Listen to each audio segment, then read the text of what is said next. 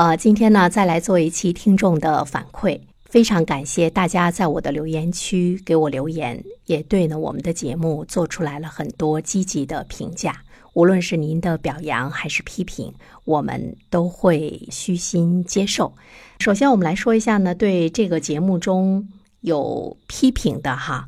我们曾经做过一期千万粉丝网红秀才被封，中老年妇女的梦破灭了。有一位听友呢给我留言，他说：“我个人非常认可这个话题，就是主持人的笑声不合时宜。”嗯，他给我提出来的这个批评特别好。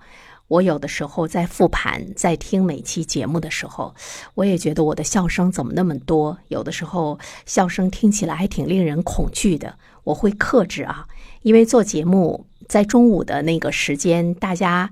有一种昏昏欲睡的感觉，所以呢，我会把我的状态调整到，呃，特别欢乐、特别兴奋的这样的一个状态中去。好的，我会减少呢在节目中的这个笑声。呃，另外呢，还有一位东啊，这位听友，他呢针对我们讲。酱香拿铁这个话题的时候呢，因为我们做了两期，第一期呢，我们三个人都没有喝过这个酱香拿铁，他就给我留言说没有喝，你们在评论什么？真的是浪费时间，最起码也不敬业吧？接受您的批评啊，我们第二期继续做的时候呢，那两位男嘉宾都喝了。因为这个门槛是很低的啊，十九元钱每个人都能够消费得起。喝完之后呢，才能够对它做更多的评价。但是我觉得这个味道的评价，相对比来说是对酱香拿铁在市场上出现的其中的一个侧面吧。尤其是对于不喝咖啡的人来说，你里面加什么他都不会去喝。还有一位听友呢给我留言，他说：“原生你的节目我每期都听，跟窦文涛的《锵锵三人行》有点像，希望我们西安也能有类似的节目。”谢谢这位西安的听友的鼓励啊！我觉得跟窦文涛的《锵锵三人行》还是有很大的差距，呃，我们努力的把它做好吧。《锵锵三人行》的嘉宾选择是在全国范围中的，而且他们都是更有文化、更有深度。呃，我们是这样的一种形式，但是我们真的要把这档节目做好，每一个人，包括我在内，都要呢有所提升。谢谢你的留言，至少对于我今天来说呢，欢乐了一天，呃，非常的开心，也非常的感谢。好，我们再来说一个，呃，对我们的节目有批评观点的这样的一个评论。呃，我们曾经做过一期节目，说到的是经济低迷，到底谁在消费？呃，最后呢，我们三个人得出的结论呢是，年轻人是消费的主流群体。饺子毛毛给我留言，他说：“你们还是固有的思维来谈论年轻人，殊不知年轻人价值观更加实际实用。”呃，小峰夫妇呢也留言说，他是赶着地铁听了这个节目，呃，认为两个嘉宾多少有一点何不食肉糜的感觉。呃，同时呢，他认为这个世界只有中产以及以上才有资格存在吗？打了一个问号啊。呃，认为我就是认为主持人有拉都拉不住的优越感，呃，是吗？我在节目中有这种感觉吗？呃，其实我想说。无论是中年人还是年轻人，现在都挺不容易的。如果说我在节目中有一种优越感的话，大概也是我们可能没有更多元、更全面的去了解今天的年轻人的一个真实的状态。大概呢，是我们自以为的，我们认为来评论呢今天的这个消费群体。但是我们也是一个方面，你们也是一个方面。呃，同时呢，我觉得年轻人他有不同的生存的状态，有一些年轻人他的生活相对比来说会优越一些，比如说有父母的支持；有一些年轻人呢，完全是靠自己呢来打拼，咬紧牙关度过。事业中、生活中一道又一道的坎，去解决各种各样的难题。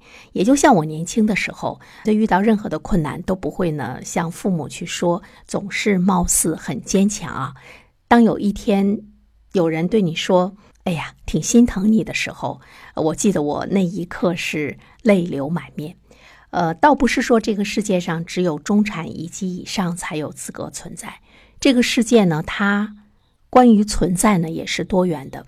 无论是权贵阶层、富有阶层、中产，还是呢我们的普通的老百姓，甚至于我们的贫困阶层，他都在这个社会上呢有存在的权利，也更有呢他存在的资格。这才是一个社会正常健康的一种表现，呃，但是在一般人的概念中呢，会觉得年轻人他有消费的这个勇敢，就未来来说呢，他比我们中年人、比老年人，呃，更有呢一种这个力量吧。所以呢，我们会觉得年轻人的消费力呢还是比较强的。我记得有一次我到一个餐馆。稍微比较时尚的一个餐馆去吃饭，坐下来之后呢，环顾四周，我发现周围全是年轻人。我当时呢还是想点两个比较简单一点的菜，后来看到周围都是年轻人的时候，我在想说，我也不妨再点两个好菜，对自己呢做一下奖赏。这是我们所看到的，当然还有一些看不到的，它也真实的存在。不管怎么说。年轻本身就是一道流动的风景，我们还有更多的行动的机会和行动的空间。所以呢，无论是我们中年人还是这个社会，都对年轻人给予了更多的一种厚望。我们再来说一期节目的反馈哈，有一期节目呢，说到的是零零后来整顿。驾校的教练这样的一件事儿，当时呢，我是请了一位零零后做客我们的直播间，他也说到了自己对生活、对消费很多方面的一些这个看法。张三丰留言说：“有些事情的结果可以承受，但有一些事情的后果就承受不起了。要多学习，多读书，要吸取历史的经验，少走弯路，更容易成功。同时呢，他也希望年轻人。”莫拿无知当勇气，莫拿任性当个性。这个社会有这个社会的生存法则，不遵守就会被淘汰。同性恋的、不结婚的、不生娃的，终究有一天会后悔的。呃，感谢呢张三丰给我们这一期节目的留言。呃，我想说。其实我们今天的社会，它是一个多元的存在。刚才我也说到一个多元哈，这种多元的存在呢，一方面我们是看到了年轻人的一种勇敢，呃，一种勇气，他们未必会承袭父辈们走过的人生之路，他们也未必呢会按照我们认为的约定俗成的这样的一个社会规则去呢决定了他们的生活，所以他们现在开始。更好的去思考，我应该怎么样过得更舒服。在我今天没有遇到合适的人的时候，我自己过是可以的。呃，在我今天没有十足的经济能力去养一个娃的时候，我是不是一定要把我拉入到，或者是要让我自己进入到那样的一个呃循环当中去？所以呢，我个人倒是觉得。今天的年轻人，他们敢于反叛，敢自由潇洒的去选择自己的生存的样态。其实呢，它是这个社会的一个进步。今天我们人在现代社会，我们的灵魂是在农业社会。所谓的农业社会呢，就是我们会遵从一些。从古老的时代过来的一种生存的方式，而且我们根本就不去想是为什么，我们也根本不会呢去创新。这样的一个社会，其实它是没有那种自由和创新活力的。那么，当每一个人他都会认识到他自身的那种个体价值的时候，才是这个社会真正的一个觉醒的表现啊。比如说。欧洲的文艺复兴之后，它更多的强调的就是个人价值的存在，开始更多的呢去追求个人生存的意义。大家呢也开始去反思：我来到这个社会上，我究竟要过一种什么样的人生？同时呢，也开始呢去思考他们的父母、他们的爷爷奶奶、他们的父辈走过的这样的一条人生之路，到底是对还是不对？或者是说，是不是适合他们？这是我们今天看到的九五后、零零后的这些年轻人，更多的呢，开始呢去思考他们的生存的模式。所以呢，对于同性恋不结婚不生娃，其实是他们选择的一种生活的方式。我们表达一份尊重啊。最后呢，我想说一下，我们做了两期有关酱香拿铁的话题。呃，第一期呢是酱香拿铁，你喝了吗？第二期的题目呢是他们说酱香拿铁不好喝。Playtime 的留言说，茅台联名的咖啡吸引力还是挺大的，几乎大家都想尝试一下。朋友圈都在晒，我一个女同事几乎没什么酒量，就是那种喝一点酒就脸红的人。她也买来尝了尝，说有茅台的香味。我也被吸引了，去尝试了一下，觉得还是有一点酒味的，不一样的味道，有点怪怪的。不过呢，就一次，以后呢不会尝试了。听友三幺八八三四七八六给我们留言说，喝了没有差味儿。有酒香味儿，认为呢是成功的一次营销。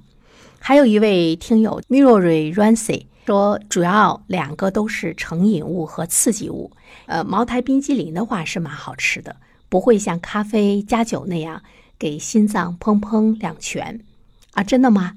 你喝了这个酱香拿铁，心脏是砰砰砰砰在跳吗？王天湖给我们留言，呃，他说茅台冰激凌还可以。咖啡呢各有所爱，很快就有茅台巧克力了。认为这波操作感觉茅台有些飘，咖啡都十九元，应该不会再继续下探到豆浆油条了吧？你是说往豆浆里滴两滴茅台吗？还会有这样的一个下探吗？二六七幺七四幺零零幺说，高档的目的就是想要示范和引领。呃，他认为呢，茅台在和瑞幸咖啡合作的过程中是要示范和引领一些。做完这期节目，我突然想到了茅台的品牌效应。那么我们在探讨的它到底是一个什么样的味道，可能只是一个侧面。茅台这个高端的品牌，我们的国酒，它的确呢是在开辟更广阔的年轻人的市场。当然，当一个高端的品牌和一个比它要低一些的品牌合作的时候，受益者一定是低端。呃，所以呢，这一次我们看到了瑞幸咖啡在当天它就突破了一亿元的这个销售额。但是对于茅台来说的话呢，它当然也是看好了瑞幸咖啡在年轻人中的占有率以及它的普及化。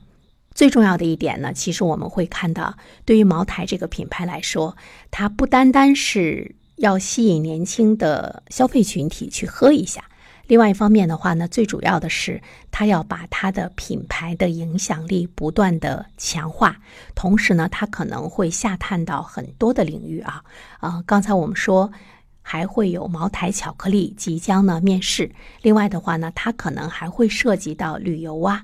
还会涉及到其他的呃一些行业中，茅台都会有呢更加广泛的一个结合。